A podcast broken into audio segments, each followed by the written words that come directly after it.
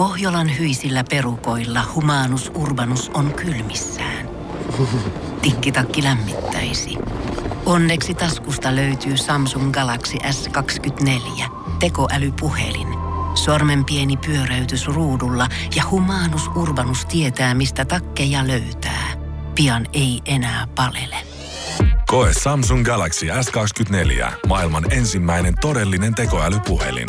Saatavilla nyt. Samsung.com. Voise.fi. Viihde uutiset. Pelastakaa sotamies Ryan elokuvasta tunnettu näyttelijä Tom Sizemore on joutunut sairaalahoitoon aivovaltimopullistuman vuoksi. Näyttelijän tiedottajan mukaan näyttelijän tila on kriittinen ja perhe odottaa parhaillaan lisätietoja Sizemoren tilasta. Aivovaltimopullistuma eli aivoaneurysma tarkoittaa valtimon seinämän pullistumaa, joka aiheuttaa puhjetessaan aivoverenvuodon. Sosiaali- ja terveydenhuollon ammattilaisten ylläpitämän terveyskylä-verkkosivuston mukaan noin kahdella prosentilla suomalaisista, eli 100-150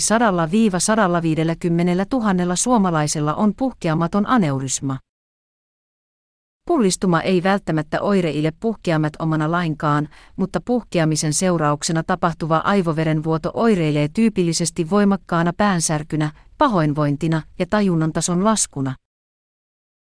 Sizemore tunnetaan erityisesti roolistaan Mike Horvathina Steven Spielbergin ohjaamassa vuonna 1998 ilmestyneessä Pelastakaa sotamies Ryan sotaelokuvassa.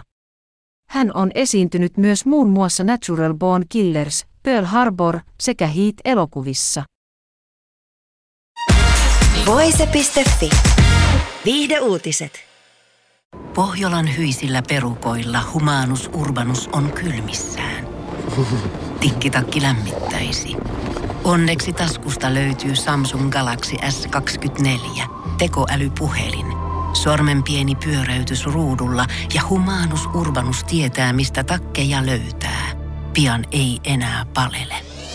Koe Samsung Galaxy S24. Maailman ensimmäinen todellinen tekoälypuhelin.